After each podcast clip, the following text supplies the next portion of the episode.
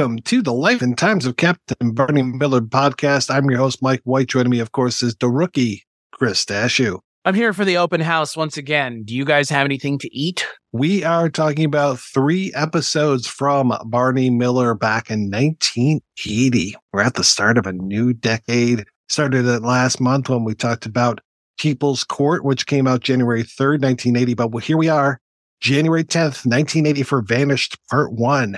Vanished Part 2 would come out a week later, and The Child Stealers comes out a week after that, January 24th, 1980. That's kind of nice when TV shows didn't take that midwinter break and just tell you to screw off from December to February.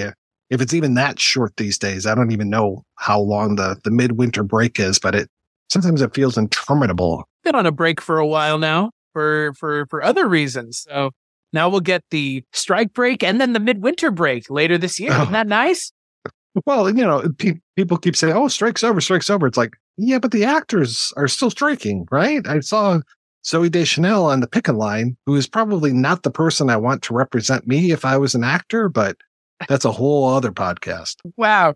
Goddamn, some hot heat directed at one of the two Deschanel sisters. Shots fired. yes. Oh my God. Vanished part one. Well, we might as well talk one and two really together kind of like uh, when we come back next month, we'll be talking about Dietrich's arrest part one and two. And we'll also talk about guns and uniform days. So four episodes, but this one we're just doing three. Vanish one and two, as Chris has referred to our good friend. Is it Sam, the uh, vagrant? I believe Ray, Ray, Ray, Ray Brewer, played by John Dullaghan, who has oh, he has such a so great like. He didn't even have to reintroduce himself I remembered him from that was that episode last season, Open House, right? I guess that was the yeah. name. The name of the episode was Open House. Yeah, I remembered him the moment he walked. In. I was like, ah, oh, okay, yeah, you again. Yeah, he is so great. He is awesome. Yeah, and he has. I mean, he has this weird energy about him too, because again, like he he seems a lot more comfortable in the precinct than anybody else ever does. Like he walks in, he's just like, I'm back here again. Hey, everybody, remember me? It's like even yeah, I'm trying to think who, um, not Roy Brock, um, but there's another actor who he plays the the shop owner. Even oh, he, right. even he doesn't act that kind of chummy with the guys in the precinct. And I think we've seen him more, but it's just it's funny. Like they they're not like trying to get rid of him. They're not trying to throw him out. They more or less like other than him and Harris kind of, or I guess him and Wojo kind of ha- ha- at odds with each other. Like they believe him outright. Like they're they're not oh, even yeah. like questioning his story, which I appreciated that about this episode, that this episode is, is more interested in like not them questioning him, but trying to figure out what's going. And what I think that was Stanley Brock. Yeah, yeah, yeah. Okay. Yeah. Yeah. And yeah, he's terrific. I love the way he comes in, just kind of grabs a chair, sits down. He, he's maintaining Harris's desk in the second part of this episode. But yeah, he's terrific. And he tells a story about how when they, he and all of his homeless friends when they go to sleep at night, they wake up and people are missing.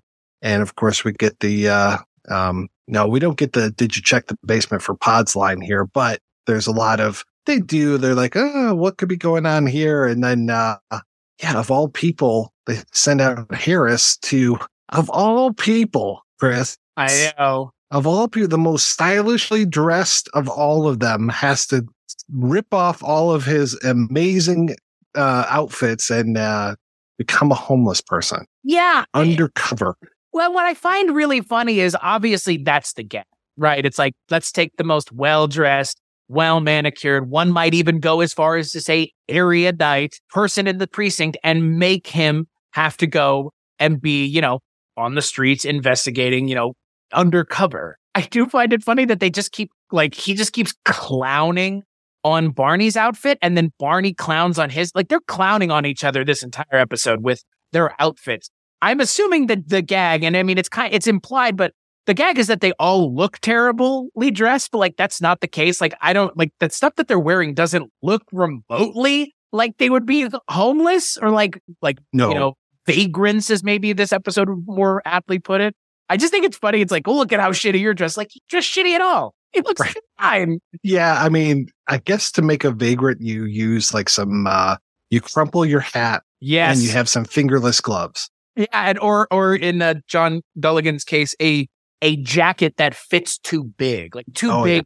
Because that's the thing, like it's never, you know, when a home, when a homeless person in media is portrayed, they never have something too small. It's often a jacket that's too big, or yeah, the the cr- the crumpled hat. It's it's just the crumpled hat really just. I was hoping he might have a bindle sack, but he's not a he's not a rail riding homeless hobo, person. no. no, yeah, he's a he. I guess he's a vagrant. Yeah, it's probably the the the best term. I think it's interesting though because again, obviously, you know, 1980s New York, New York coming out of kind of the the thing with Ford. You know, New York can go to hell, right? All of that. Like, it's interesting that because in this season they haven't really had a lot of I I don't know what you would call them, but I guess it's like social messages of like I don't know I because I don't I don't know if this episode's trying to have a message with what they're doing with the with the va- with the vagrants or you know the John Dullaghan character, but it's weird because they care a lot and it doesn't seem like they just care because they at least Right. Barney does, and I and I've always appreciated that about this show and about Barney Miller as a character is that he mm-hmm. is a genuinely empathetic character. And that comes through. But what's interesting is I would go as far as to say Harris is strangely just as empathetic in the second part of this episode. Maybe not so much the first part, but that's because, again, he's not out in the field yet. But Right.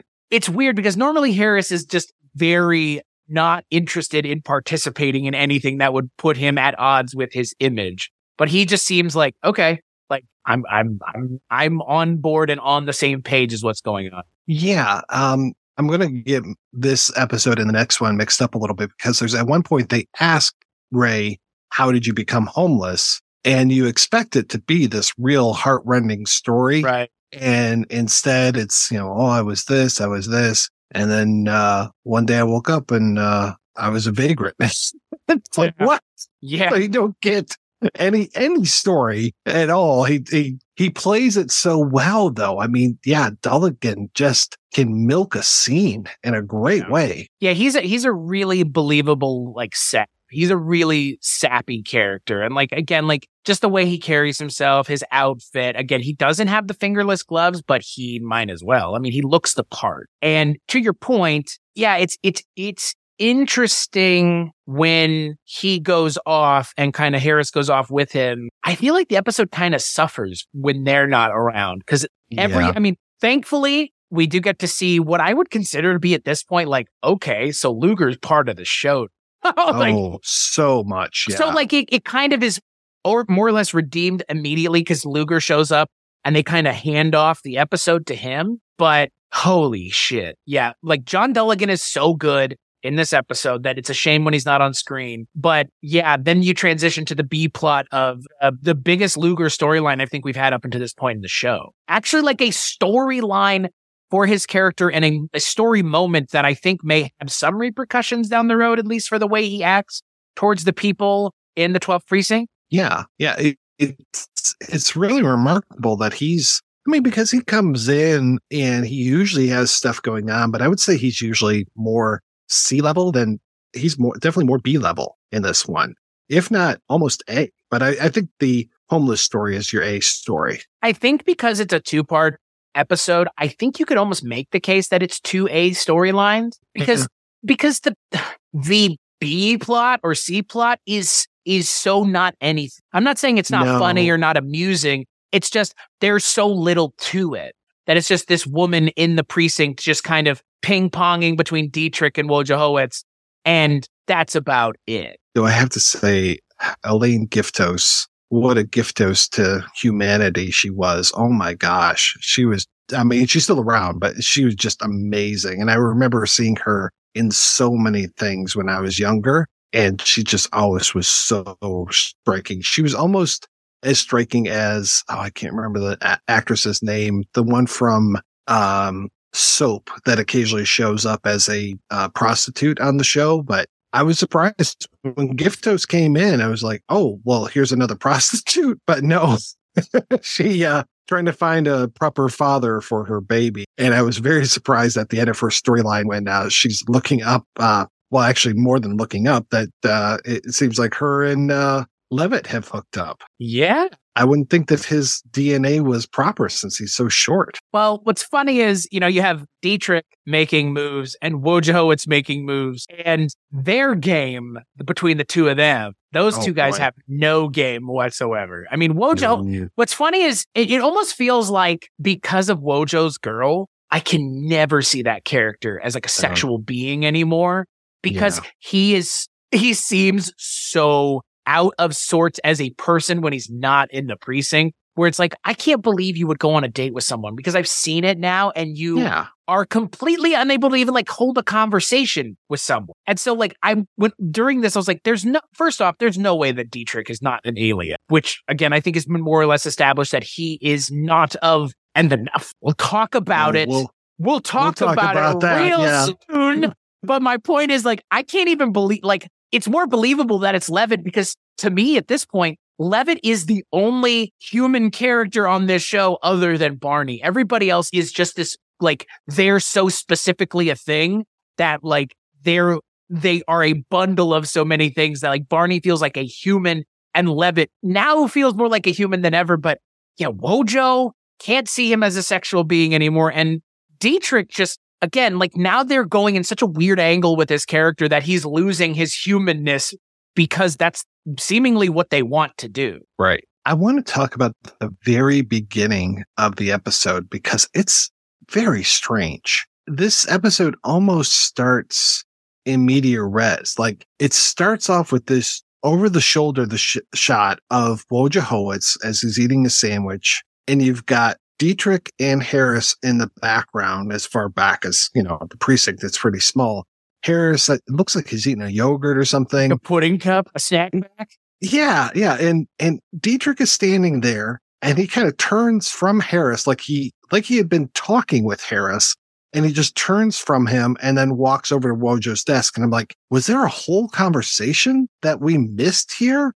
It, it, did something happen? And so I even went out to um, DailyMotion.com and was watching the episode that way because I was like, well, you know, we've seen this before where this this happens. And the one that's on uh daily motion starts later on. It starts with ray opening the door and coming in and harris is still eating that that that yogurt or, or uh, Yeah. pudding or whatever so it's like okay well the the beginning is cut off on certain episodes but it feels cut off even on the longest version that i was able to find it was so strange Yeah, it is. It is a weird. It is a weird opening. I do like the whole idea of Dietrich going baiting Wojo into giving him half of his. right Such a fucking dickhead. But I mean, like again, just- like I don't know, like they, there, there's like one conversation that needs to happen before they get to that. Well, yeah, it's the conversation that he has with Harris. Right. I imagine that he had it and was trying to get some of Harris's lunch. And when that doesn't work, he goes over to Wojo, but we're missing that completely. Yeah. Well, I wonder. I wonder if it just didn't. If it didn't play well. If the joke wasn't that Right. good. It was, I don't know. Maybe I could see it. Dietrich talking about like how they make yogurt and like, oh, yogurt is you know mold and you know, oh, you know- Right. right. Because like, I mean, again, it is like yogurt is is a cultured cultured milk product, so it's uh, it's mold and you know it's don't you know what that is and it's the same stuff that's on top of your cheese. Like I could see that, but it's not there. Yeah, I I don't know. It's there have been some weird things in this show. I am trying to remember back a couple episodes ago. There were a couple weird shots that we were commenting on, where it was like Right. close up close up shots of people that were very atypical for a show of this type, or at least this show specifically. Yeah, yeah. And it's so strange because by the time, so the, the one on Daily Motion is from TV Land, which is probably, um, we should probably say that Bernie is no longer on Amazon Prime, but I imagine it was that same version. Cause yeah, we, we talked about that. Gosh, probably I think in the sixth season, um, another episode where it got cut off at the beginning and it's like, okay, just editing for time so you can stick in more commercials. Just bizarre. I've got to assume that's what it was. Yeah. And I love the interplay of um, Dietrich and Barney when Barney's trying to do a crossword puzzle because it's just like, you know who you go to. If you're having problems with a crossword puzzle, you go right to Dietrich. And then Dietrich just humiliating him. But, uh, why don't you? He's like, why don't you ever come and talk to me just normal? Like just have a normal conversation. Or no, he said he says so Yeah. we we have noticed we never have any personal conversations, is what he's. Right. Yeah. And that the, the answer to the crossword was Miller, and then how he like looks over his shoulder. He's like, "Oh, do you want me to? It's blank. What was it? Blank uh, Google. So Barney Google. That's the other one. I thought I Like- I thought that was pretty good. I thought that, That was it was a, a nice little touch. I and I I mean it is funny though if you if you think about it. The Dietrich character has a point. Him and Barney have very impersonal Oh, yeah. interactions, more so than he does with anybody else. I mean, Barney is almost like a father figure to Wojo. I think not almost. I mean, I think he more or less is a surrogate father figure. And then I I don't know how Harris views Barney, but I mean Levitt clearly views him as the boss, but I don't know. I think Dietrich views him as like an equal, like an intellectual equal, maybe. Like it's I can never get the sense of how Dietrich views Barney because again, Dietrich is such a strange, intentionally strange character. But he does seem somewhat hurt that Barney doesn't want to like to know him. Right. But he makes it so awkward. Oh, I think that's the joke. I but like that's the point, right? I have coworkers like Dietrich, and yeah, you just don't want to get caught in a personal conversation with them. You know, we never have personal conversations. That's intentional. Yeah, exactly. Then I want to hear about your collection of it. Right. I don't want to hear what goes on at the Goethe Festival. Yeah, exactly. Exactly. But well, actually, the I bet the way Harris views Barney is he probably views Barney as the guy who shouldn't be in charge, and Harris should be in charge. Mm-hmm. I, I th- and and that I mean that that came through. Was that? Oh no, that's oh man. I think I watched ahead. Have Barney and Harris yelled at each other yet? Oh, Okay. I mean, I yeah, Mm. I've watched ahead then. I mean, other than the the one where it was um, Barney not getting Harris's back with the racism stuff. But that's I think the way Harris would view Barney. But it's it's interesting because again, like I think Dietrich has a point, as much Oh, as he can have a point. Yeah, no, I think if this was a few years later, then I, I think still in 1980, I mean, because we have never seen anybody at like Barney's level or above that is an African American. Right. And then even when we think about the female cops that come in, I think they're all white females that come Or in Or Hispanic. or Hispanic, right? Or white people pretending to be Hispanic. Or Italian seen her for a pretending while. to be his. Right. Yeah. The, the whole thing with Luger is kind of upsetting. It's ageist, right? I mean, it's Oh, the yeah. it's the ageist thing. Like, oh, if you're not going to retire, we'll just demote you. Like, right. it's it's a weird storyline because if this had happened in the first season, I would have been like, who gives a shit? Right. But now it's like, okay, it's Luger, season six Luger, a very different version of himself, a much more palatable version of himself. You feel bad because, like, Right. he's just like, A, he's more or less been de- because he wanted to continue to work, probably because he has. Right, because he has nothing left to live for, which is more or less what this episode says. It's fucking horrifying. And then, What? and then in the next episode, which is again, this is a two parter. In the next episode, nobody wants to work with him. And it's like, okay, so not only is this guy seemingly suicidal, but everybody in the precinct is like, fuck this asshole. Which, I mean, we all know somebody like Luger who is who they are, and that sometimes can be prickly and a problem. But I mean, he's not that bad. No, no. He's just No, I kind mean- of a, he's just kind of a ding dong more than anything Right. else. I mean, he'll tell you all the stories about Brownie and all those guys, but you know, I mean, I'm sure his stories get pretty old after a while, but yeah, he's, he seems like a sincere person. I mean, it was probably a little awkward, uh, you know, at Barney's, um, uh, Thanksgiving a few years ago when he invited him. I think he invites him multiple years, right? Right. Yeah. Well, and I, like that Luger makes a pass at uh, at uh, at Eileen Giftos, and she just looks at him and goes, "No thanks." oh man, And, you know, I think of the two parters that we've seen, this is a pretty good two parter. At least the It is. first part is. it doesn't feel like this only needed to be one and a half episodes. You know, like we don't have enough story to maintain an hour. This has enough story to keep us going. Yeah, yeah. Well, and again, you you mentioned we have some pretty good interactions between Luger and Barney talking about Brownie and Kleiner, and oh, they tried to do the same thing to Kleiner. And two weeks later, he was shot. Right. Again, what's funny is like it's just they're giving Luger a lot more characterization is as an empathetic character than they ever have, and it works. Mhm. Like he is, I think he's a believably empathetic character, and the way that he interacts with Harris at the end, I think, is also is also really funny. I, Yeah. I, I I don't know. because him and Harris always feel like they've never been able to get on the same page, obviously. And I don't know. I think I think I think we're moving closer in that in that direction. And I hope Luger is more a part of the show. I mean, again, it kind of seems like it. Yeah, yeah. Well, yeah, because it was the first few episodes in this season where it's like, where the hell's Luger? Why haven't we seen this guy? Well, and I think they even acknowledged it at the beginning of the first part of. They're like, uh, "Hey, it's been a while since we've seen him. Right. this." Yeah, it has been. A, it has been a while. Was he? Was he uh, filming uh, Flight of the Dragons? You think was he doing the voiceover work for that Rankin and Bass uh, thing that he was in? You mean a flight of dragons? oh, a Flight of Dragons. Sorry, Yes, not to be yes. confused with the sequel, Flight of Dragons. right, right. Yeah, yeah. I love when he's just like, "I'll be in my office, Barn."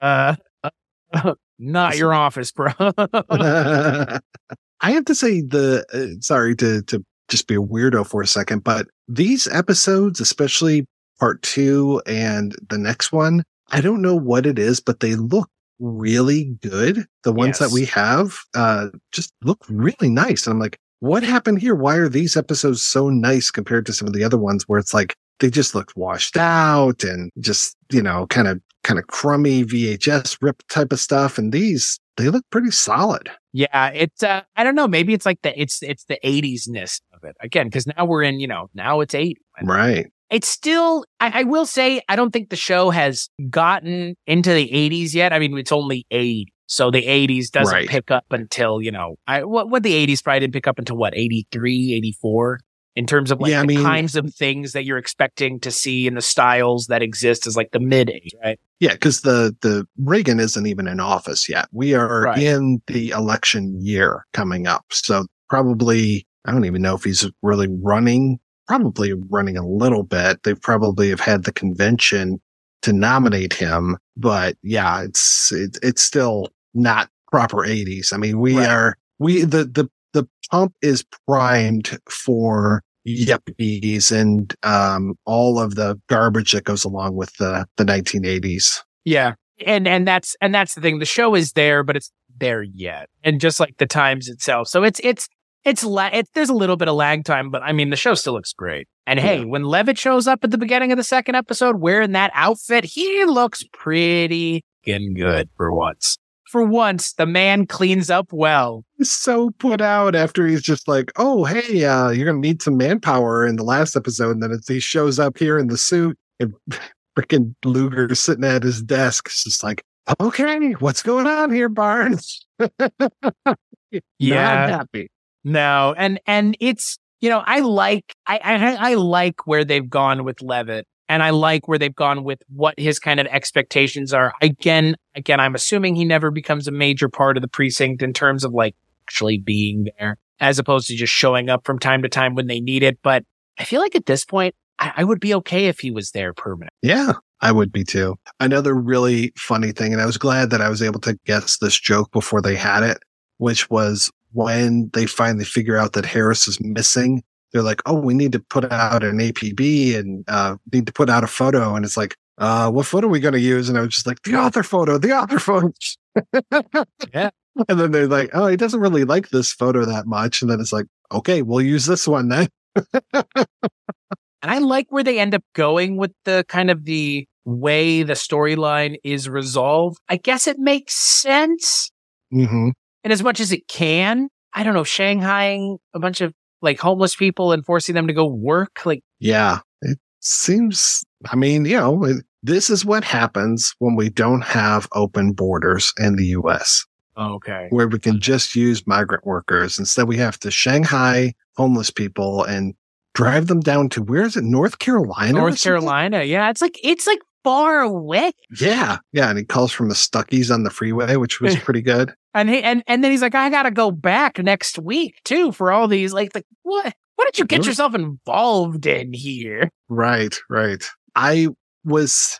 I think if the episode, if Vanished one and two has a weak spot, it is, and I hate to say this, it's Leonard Frey's character as Alfred Royce, the people's candidate, um, which is a great joke in there. But Alfred Royce, um, the, the guy that plays him, uh, Leonard Frey, he is great or Fry. Uh, I love him as an actor, uh, though, and this, this reference going to go right over your head, maybe, I kept expecting him to start talking about a sewing machine. No, Fiddler on the roof, right? Yes. Oh, That's nice. That's what I thought. Yeah, yeah, yeah. Very nice. Good one, Chris. Yeah. I was gonna say that's a that's a that's a fiddler reference. Oh, All you yeah. fiddler fans out there. the big fiddler head convention that we have. Yeah. fiddler yeah. heads. That's what they call them. Yeah. He's, I mean, as an actor, he's fantastic, but he just kind of shows up, does a little bit, and then he leaves. I mean, I'm, they don't, he doesn't overstay his welcome, but, you know, he's still kind of the weakest part of the whole thing. He's the weakest part of a relatively well done two part episode in a sitcom, which is a I don't know how you feel about this, but sitcoms and two part episodes tend to like not be worth their time. Oh, no, no. And this is a weird season because, like I said earlier, we've got another two parter coming up in our next episode. Yeah. So it's it's weird to me. Like I normally don't think very highly of two parters, but I think this is a very well done two parter. I mean, the stakes of what's going on are pretty low. It feels like normally two parters are left for like some sort of big, you know, change in the show, like a seat Right. change or like a, a scenery change or something. But they're no, nope, just just cause. I actually not even sure why this is a two part story. Yeah. I mean, really, they could have just said that's the end of the episode. I mean, you would be like, well, where's Harris when this starts? But they are starting to get into continuity a lot more in these later seasons. And that is the crazy thing, because we really haven't seen a lot of continuity. I mean, continuity in terms of like characters showing back up. Yeah. And we'll talk about that. You talk about the next episode we're talking about. But the continuity that they've done has been more just like reminding us that Wentworth is still around by having her name on the board. Like Right. that's as much, or like, oh, you know, there's Nick's desk. Nick has been dead, obviously. All right. I have a question because it's never been really addressed. Is Nick Yemana dead? I thought they said, I thought they said why he's not on the show anymore, other than the episode where it was the remembrance of Jack Soo. I Okay. thought he, I thought he got reassigned or something, but I know. don't, I don't, I don't remember. So that's why I'm asking you and Yeah. the listeners or, uh, or Otto who wrote the book. Please, I mentioned it and we just didn't catch it because they, Nick's desk is a kind of weird part of this episode because that's where Yeah. Luger is. That's where Levitt wants to be. But yeah, I just was thinking about that. Like, is, is, because again, Jack Soo passed away and they had the Jack Soo remembrance episode, but they, I, again, unless they did, I don't, it, it's kind of weird that they've never like outright addressed it. Right, right. I mean, this season it feels like they're treating it like he died, but in Right. the last season when he was just missing, I don't think that they ever said that he passed away. Right. Yeah, they're they're treating him like he's dead, I guess. Yeah, because of the reverence. Yeah, the whole reverence of the desk and yeah. And then that was also, you know, there was a little bit of reverence, but then there was also uh Captain Miller, I thought you wanted me up here and now I don't have a place to sit. So it became kind of a thing for Levitt, which showed his character. Right. No, actually, I think this is probably the best Levitt has been so far in the show up until this Yeah. point. And it's a testament to Ron Carey as I mean, I, I think, you know, again, the the acting of Ron Carey was not being served by the plot and the storylines and the dialogue they were giving him. He's a great actor. I mean, he's in History of the World Part One. He's in one of the better segments in that. But yeah, I feel like the show and the showrunners were using him as kind of an afterthought, as a lot of butt Mhm. of the jokes, frankly. Right. And I'm glad that that's not the case anymore. I mean, he's kind of the butt of the joke in this episode, but he, like you said, he kind of gets to show his, you know, show what he's made of, as it were. And I think that's a much more important lesson to learn as a character and a thing to see as an audience than him just getting what he wants just cause. Exactly. Yeah. I love when Harris comes back. He's got all those homeless guys with him and he just has to like doing the hand signals like, no, no, you stay over there. Like it's the whole thing that he's doing. Just, uh, yeah, him, uh, as kind of the king of the hobos in this is pretty great. And then the the people's candidate becoming the secondary king of the hobos. Right. They'll listen to him. They're not registered to vote. Right. Right. Not registered. I I like where the episode concludes, and I like that. Yeah, you know, Luger goes back. Of course, he does. He was never going to Mhm. be in like. he's never going to be in the precinct full time. Like that would be nice. That'd be a nice, Yeah. interesting change. But James James Gregory, I don't think signed up. No. I Mhm. signed up for that. But he was he's welcome in this episode in the way that he is used. And I love that kind of the look at the end of the episode. They just kind of you know, gives the door and then he just, you know, goes back to reading the newspaper. Like, I don't know. It's, it's a different look for Luger and I like where they go with this. I think he's probably the best part of these two episodes for me in general. Yeah. You know, something else that kind of tells you where this episode is in history is that paper that he's reading. I want to say it says something like growing danger for hostages. Mm-hmm. I think it's the whole Iran hostage situation. Yeah. Yeah. Right in the, right at the beginning of Carter's president. Yep. And they had, this was after the, uh, October surprise where they tried to rescue the hostages, which was a unmitigated disaster. And this is before, um, this is probably before Ben Affleck saves them all. All right. Yeah. I remember that. Yeah. That, was, that really happened. ben Affleck was there. Yeah. I saw them all out. That's what they said. Yeah. so yeah, I think the only other two part episode that really sticks with me, apart from this one would probably stick with me, was the one where they had to all sleep in the precinct because of the uh, chance of was it smallpox or some other communicable disease and i think that just struck us so much because of the time that we watched it because it was like oh wow you guys are talking about diseases okay and here we are stuck inside and nice transition because in that two part episode mr driscoll was there and now in the child stealers he's here again and boy this is, without a doubt, the gayest episode of Barney Miller. On a is. very special episode of Barney Miller. Well, and it really does bring up some good points. You know, again, this whole way that they treat these geek characters and they're not, I mean, of course, Marty is very stereotyped and everything, but he's got good things to say. And then, yeah, with Driscoll and his son and that his wife is keeping him from seeing his son. And I do like some of those wry jokes of uh, him saying that he's probably never going to have another son again. So, yeah, that's a pretty good one. Like, yeah, that was a good one. That was a good one. And then, I mean, that whole story is great. And then, of course, we've got the whole thing with um, Zatelli um, and just that whole will he, won't he kind of thing. Um, I thought that was pretty good. But I mean, you put Li- Richard Libertini in an episode, and I'm just going to be focused on R- Richard Libertini. I'm sorry, but he's fantastic. And it's so funny because I was like, didn't he play this character already? because he's been on the show before, but am I mixing him up with, was there another time traveler or was it just that Libertini, that whole thing where he was trying to change his name but no, I know what you're. Like I know nut. what you're confusing it with. What? Tell me, please. You're confusing it with that Twilight Zone '85 episode where he's with, uh where he's time travel, where he's like an alien. Remember? And he goes and he's like, "Oh, with Shelley Duvall? Yeah, I think that's oh what you're confusing God. it with. Yeah, that's oh, got to wow. be because that's what I thought of. Because I was like, this is this is close in terms of like, oh, he has some special knowledge that only he has, but and he's trying to like impart it to other people. Like Okay. Yeah. Because he was Mr. 1223 back in season four. He was Richard Perito in uh, the middle age episode in season five. And then unfortunately, this is his last time here, but he makes such an impression. I just love that guy so much. Yeah. I'm. I'm a huge fan as as someone who is a huge fan of Fletch. I'm a huge fan of Richard Libertini. His IMDb photo is his a role as Frank cleaning Fletch's shoes on the plantation in Fletch Lives. So I mean, I, I, mean, I know you're a huge fan of the Popeye movie. I am actually, yes. Yeah, as no, I, I, wasn't as, being, uh, I wasn't being ironic. I know that you are. now, you recently watched all of me, correct? Right, and he's in that as well. Nice. Get in the bowl. Back and bowl. Back in bowl. Back in bowl. Yeah. Saying a little, but you know, it, it's it's fine.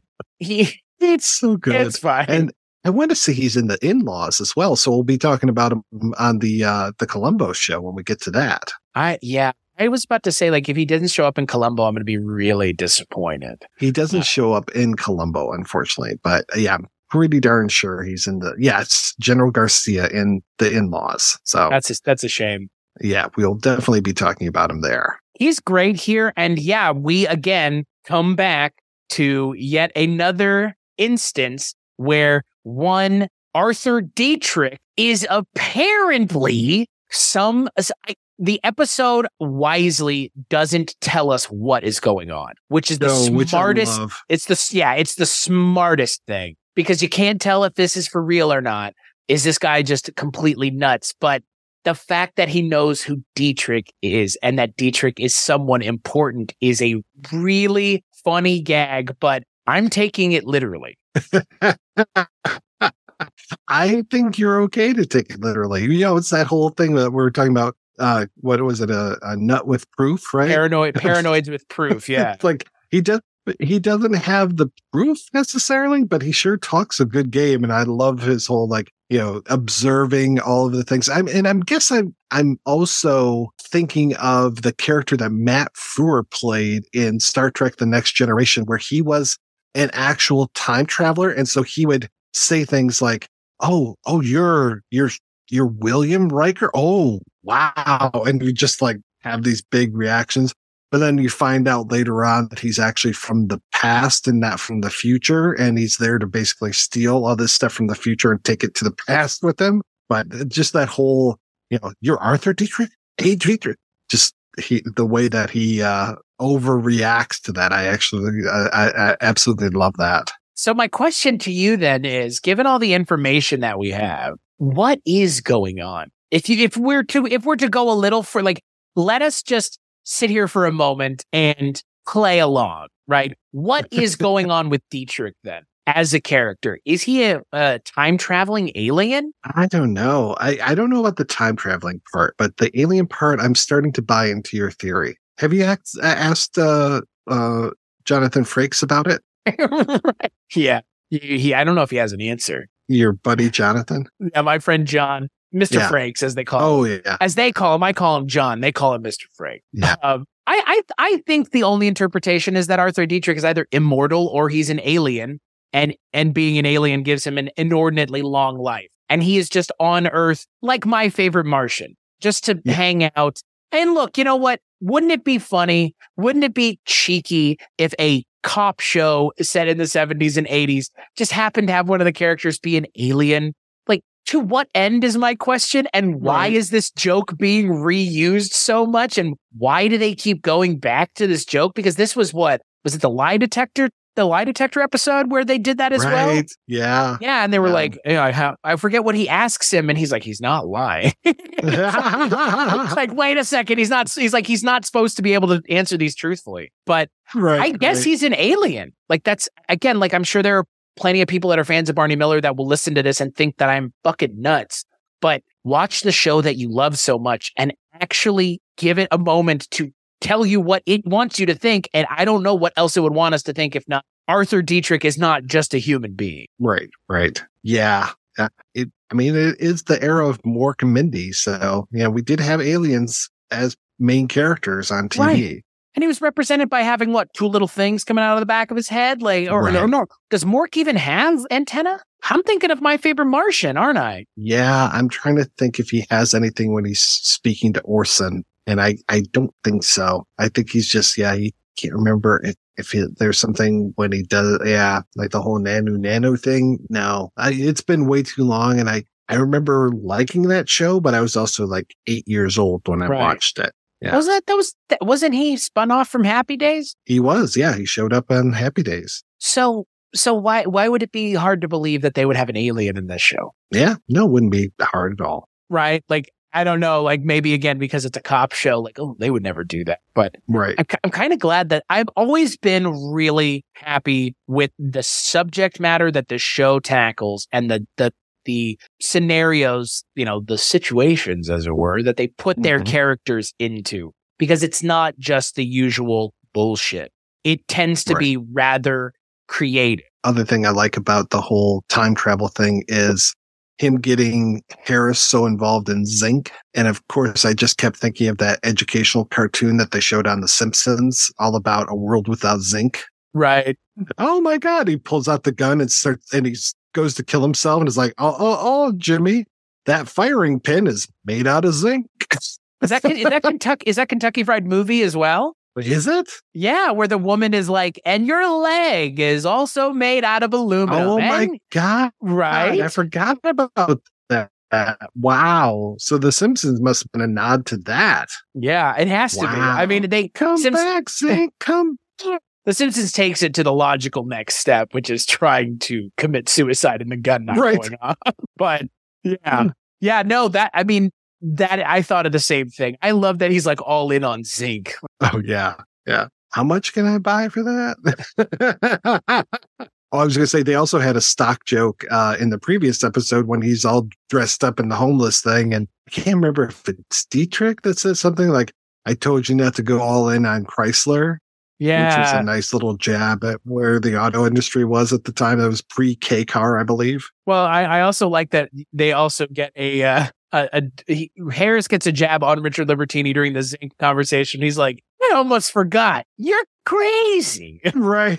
and it's like at the end of the episode though harris you do end up buying zinc so Yeah. who's crazy who's really crazy I mean, yeah, he bought all that gold, or at least he thought he was buying all that gold. And it's like, oh yeah, here you go, and he hands him the one ingot, or like not even an ingot, just like a tiny little bar. yeah yeah It's that's like, that's all right that for this? Yeah, the guy who was selling his whole everything, liquidating everything. Is Yeah. the chagrin of his poor suffering wife. I, yeah i remember that one that was a good one I was just going to say it's a shame that Otto couldn't join us on this one because I think he really wanted to talk about the role of Zatelli because this is the first time we've seen Zatelli this season since he came Mhm. out. I think it was what in the first episode, I think. correct Yeah. So here he is back. And now we've got, you know, Marty and Mr. Driscoll here and really showing a, you know, a whole rights issue of, you know, keeping the son away from Mr. Driscoll. And it's like, okay, yeah, that's a, that's a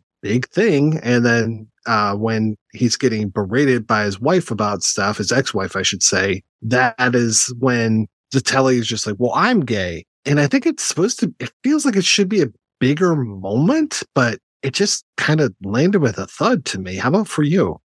as someone who is gay i was glad that this was addressed in a way that didn't feel like the way they addressed the rape episode Oh, like So- a big laugh. Yeah like he's a fruit like Right. Right. I'm glad they didn't do that. However, yeah, the way that he does it just it, it it is exactly what it needed to be for the time and nothing else. And I'm glad that it wasn't a joke. But it's it's not the moment that I think they thought it was. And like you said, I think they thought this was going to be some big moment. But here's the problem. Zatelli has to come back more than twice a season for anybody to care. And you know Right. what? He doesn't. I care more about the two other gay characters who I've seen a ton of times at this oh, point. Oh yeah, you, mm. you have a real relationship with these guys. Whereas Zatelli, it's like I saw him more in previous seasons than I have in this season, where he now has a story to him. Right. And actual, like actual motivations as a character. And it's oh, like, Well, oh, is- I'm gay. And it's like, okay, but, but, but, but what does you telling them mean? Yeah, I was waiting for a speech. Like, okay, I'm gay, and like now let's get a little bit more here, please. Yeah. And he just turns around and goes, I'm gay when this woman is berating, you know, them, they, the, them and they being the gay, you know, the gays in the gay community. And Mhm. yeah, like it's just, I don't know. That moment doesn't feel earned at all. No, it doesn't. And I was really hoping that it would. I was like, oh, because you're setting us up. You know, you're setting us up with bringing back these two characters that we haven't seen in a few seasons now, which is great. And I'm super excited to see them. And then you put them in this difficult situation. And, you know, interesting that like Wojo has a pretty good conversation with Driscoll talking about stuff. And it's like, oh, okay, this is interesting. This is good. And it's like, you're getting to see how far Wojo has come over the years. He can actually have a conversation with a gay person and not be super weird about it. So yeah, it, I was like, okay, this is great. You're setting us up. You've got Zatelli in here. Zatelli, they're just like, hey, why don't you tell people? Got to get this out in the open. And then he comes out, but then there's nothing, no follow up to it. Yeah. That was strange. I wanted it to be better. I wanted it to matter. I wanted I wanted Levitt and his interaction to not be weird. But it is. And it's weird Yeah. because because Levitt is weirded out by the fact that he's gay. Yeah. And that feels like such a cheap joke I even for this show. Well, it's almost like Levitt is now taking up the mantle that Wojo is Mm-hmm. slowly leaving behind. Right. That's what I mean. Like, it's just like it, at this point, why is this show doing that joke? You've already shown that you can introduce us to a gay character in your show. Right. Right. I don't know. That was probably the one issue I have with the handling of the storyline is you you have to make us care about the character that's coming out Right. enough for that coming out to matter. Right. Right. But exactly. but the A Dietrich stuff is funny. And the other stuff with Mr. Driscoll is funny. And, and you know, and and and all of the kind of back and forth and yeah, the conversation that Wojo has with him is great. But yeah, I mean, in terms of like actually having something to say about the topic, being gay in the early 80s, late 70s, like, yeah, you had to deal with people being assholes. Okay. Yeah. Oh yeah. Duh. And you Oh, still do, gosh. still do now. Like, and nothing has changed. Right. I mean, things have And- changed, but, you know, well, and things are about to get so much worse for the gay community. I right. mean, we are, right. yeah, 1980 here. I mean, I'm sure some cases are starting to happen, but we're going to be in a real bad spot here eh, over the next couple of years. Yeah. And that's the other kind of hard thing to really wrap your head around is like the, the show. I, I appreciate that the show is trying to do this in a respectful way, but the, sh- the like the shit is like you said about to hit the fan. And Oh, yeah. the, the gay community, uh, yeah. I mean, if you know nothing about the '80s, awesome, but you should educate yourself if you don't, especially about uh, gay rights and the treatment of of the gay community, especially by people like Reagan. So Exactly. you know, refusing to acknowledge HIV by name is really cool. No, it's not. And yeah, it's it's it's kind of it all feels of a piece of that. Like you want to have the conversation, but you don't want to actually have anything to say. You just want to sit and kind of signal. And that's kind of what it feels like. For for once, I'm kind of disappointed with this show because it really feels like a mishandling of something that they really think that they handled well. That's why I'm disappointed. Not because they didn't do a good job, but they think they did a good job. And when you think you did a good job, you can't really be reasonable. Yeah, I'm kind of curious to see where else they go with this. Um, because of course I know that uh, Driscoll and Marty come back, uh, at least in the very last episode. I'm hoping that they come back more often, um, coming up here now that they're back from California, I guess, because that's where the, the last time we saw them, they were just about to move. And I hope we see more of Zatelli. I think you told me that we don't see that much of him, uh, over this season. One more time One in more the time. entire show. the entire show. So he doesn't come back in seven and The ninth episode of the seventh season, and that is it. oh wow. So Well- one in I love the picture of Dino Natali, uh, aka Zatelli on his IMDb. I don't know how old he is in this picture, but he just is an older gentleman. It looks like he's having a great time. He's got almost the same amount of hair as he has in this.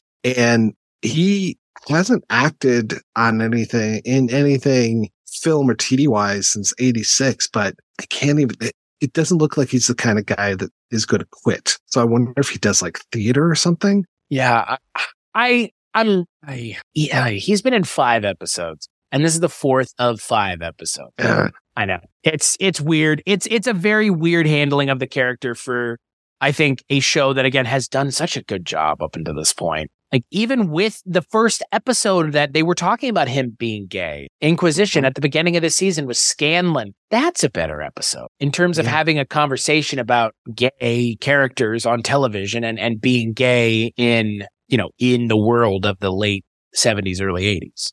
Right. Right. Yeah. So that's a little bit of a bummer, but at least we've got Libertini to keep us in stitches. I, I think this is still a good episode. I, I think Oh, that oh, this yeah. is one of the better episodes of the show, but I just don't think that it nails that moment the way that Right. if if it had nailed the moment the way it thought it did, I think we'd be talking about this as one of the best episodes of the show. Yeah.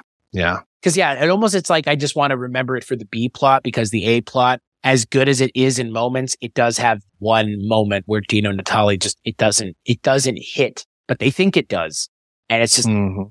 I don't know. Maybe it hit in, in 80. Maybe we're, we're missing the, the, the context of, of time, but I just can't imagine. I don't know. I can't imagine what the response was, I guess. Did you know that the, clutching? like, did you know that the guy that plays Marty was he's done a ton of voice work and he was at least three of the dwarves in the Rankin and Bass Hobbit. Really? Yeah. Wow. It's like I almost want to go back and rewatch that now and be like, I hear his voice. I really like those two characters a lot. Oh. I'm glad that they've shown up as many times as they have.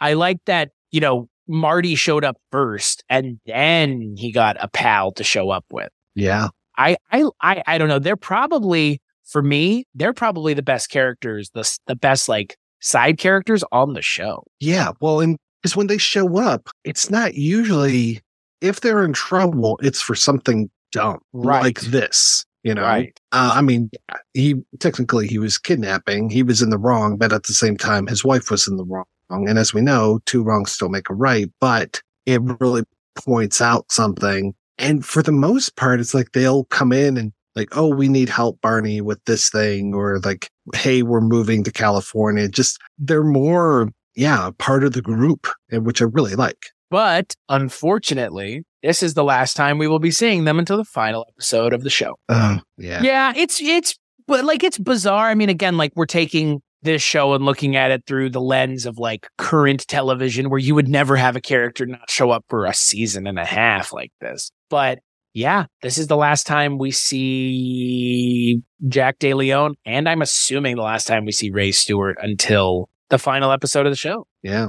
And that's the yeah, that's totally the case. They don't show up again until Landmark Part Three. So Wow. yeah, I don't know. Like it, it feels like this is the last episode they want to have this conversation. And this hmm. is the last time that they ever want to broach the gay topic. And look, this is halfway through season six. So maybe they'll have more topical issues to talk about. But I'm pretty sure that the gay topic was pretty topical in, in 79, Mhm. 80. Definitely. Definitely. Well, yeah, when we come back next time, we'll hear more about Dietrich. So maybe we'll, uh, we'll hear some, uh, a little bit more background on him. But yeah, he's, uh, going to be arrested. Dietrich's arrest part one and two. We'll also talk about uniform days, which I think is That's the episode that I I'm see thinking of. pictures of. all of them in uniforms. Okay. That is the episode that I'm thinking uh, of and that I was talking about earlier. Because now that you mentioned the uniform thing, it's like, oh yeah, that's the episode. Yeah. And then guns. So nothing topical with guns, I'm sure. Um, because luckily we took care of that problem. We had that one mass shooting back in, uh, in the eighties and we've just, um, outlawed all assault rifles and have really, you know, clamped down on gun laws and just have made America very safe. So this will be interesting as an anachronistic type of thing. Make America Safe Again did happen and it worked. Yeah. What a campaign that was. Yeah, I remember it. I remember it like it was yesterday. I really am expecting them to to hammer home the Dietrich is an alien thing and arrest because he's at an anti-nuclear rally. and he, he probably knows the dangers of nuclear power. Um, yeah. Hey man, the day the earth stood still was all about like don't destroy your environment and you know, don't destroy yourselves with weapons. If that's what they're draw if that's what I'm assuming they're gonna draw from, which is my hope, then yeah. I mean, how could it not be that? Well, and there's that whole weird thing too. He was protesting. He was protesting the Vietnam War, right? So he Right. definitely is a protester, which is great. But I want to say, like, he was super young when the Vietnam War, or would have been super young, uh, when the Vietnam War was going on. So it's like, hmm, I don't know. I, I could be totally wrong about, about that. Dietrich is not an alien. the final No. shot of the show is him being beamed up. It's like, oh, that was really weird. Or, or, or the final shot. This is what I want the final shot of the episode to be. The final shot of the final episode is Dietrich waking up in a bed on a spaceship and going, I just had the craziest dream. Wow. Fuck, fuck everybody. Who cares anymore? Nobody would like this show if that was the ending of this show, by the way. Every- no one would want to have anything to do with this show if he woke up on a spaceship at the end of the episode. I mean, yeah. The only thing I can think of, and it's weird that we're talking about this, you know, we still have a season and a half to go, but still, yeah, it's looming. I definitely just see everyone out of the precinct except for Barney, and he walks to the door, looks around one last time, puts his puts the little check by his name that he's going out of, out of the office, turns off the lights, closes the door, and you just see the backwards writing of police station that's the final shot. Oh, gave me chills just thinking about it. I'm I'm not even joking. I think when we get to like I didn't really have an emotional reaction with Kolchak at the end of that show, no. but this I'm probably going to have an emotional reaction when we get to the end of this show because this right. I mean this I don't know because you know um a little behind the scenes we're starting a new show you and I at the start of 2024 and it's going to take us longer than this but it's only an episode a month and so if we had done an episode a month with this show it would have taken us forever so we oh, we yeah. wanted to do a show this long and to do a show this long we had to break it up into 3 episodes an episode but like I don't know, like this is the first show I feel like we're watching the whole thing. Like, and mm-hmm. yeah, Kolchak only lasted one season, so you know that's it. Always that's always feels a little bittersweet because Kolchak is always kind of a big what if. But yeah, I don't know. Like it feels like it feels like now we're in this weird spot where like part of the old time of the show seems to be ending, and the show seems to be transitioning into something else. So I'm excited to see where we go from here. But yeah, no more of some of the really reoccurring characters and actors that we've seen. So yeah, it feels like season seven will be different. Yes. I'm not sure how, but different. Right. And I'm wondering if the end of this season will feel even more like a soft ending to the show. Right. So well, until we talk next month, Chris, what are you up to? weirdingwaymedia.com is what I'm up to, which is a place where you can hear all the things that I work on, which are weekly, monthly, and everything in between. Culture Cast, Scary Stories We Tell, Bollywood Cinema Club, Kolchak Tapes, Chronicles from the Crypt. The list could go on and I could continue, but I won't. Just go look them up yourself at weirdingwaymedia.com. What about you, Mike? Uh, almost the same, but just not as many shows, really. So just got the one that I work on all the time, the projection booth, and then some of these shows that uh, I do with you and with Father Malone and you, and they're great. I'm looking forward. We are about to wrap up the Night Gallery, our midnight viewing podcast, and uh, yeah, I'm going to go into some brave new worlds with that, which uh, sound pretty exciting. Yeah, we're we're it's it's a it's a season of change here. Weirding Way Media, we're we're working on new things, and old uh, things that we've been working on are coming to a close. Yeah, it's uh, it's. I think we're ending two shows this year. So yeah. Rankin, Rankin, which has been Rankin, which I think we we started Rankin around the same time we started this. I feel like, or no, I guess Rankin. Yeah, yeah, no, yeah, because we had to. Have, we we knew Richard for a while before we yeah, did Rankin. Yeah. yeah. So back in the Kolchak days, yeah, even though the- Kolchak was one season and two movies, we definitely stretched it out for a while. This is uh no Bar- Barney Miller has been uh has been definitely a joy to to watch together, but uh yeah, I'm I'm curious to see where this like the seventh season. I'm so curious now because like I'm just I'm I kind of want the season to be over so we can get to that seventh season because it does feel like there's going to be a weird seat change. So mm-hmm. We will find out. Yeah, when we come back next month. Until then, please rate and review the show wherever you get it from, probably iTunes. And it would be nice. Give us five stars. Let other people know about the show. I don't think there's too many Barney Miller podcasts out there. I think we might be the only show in town. So hope you like it. That's all I got. Cool.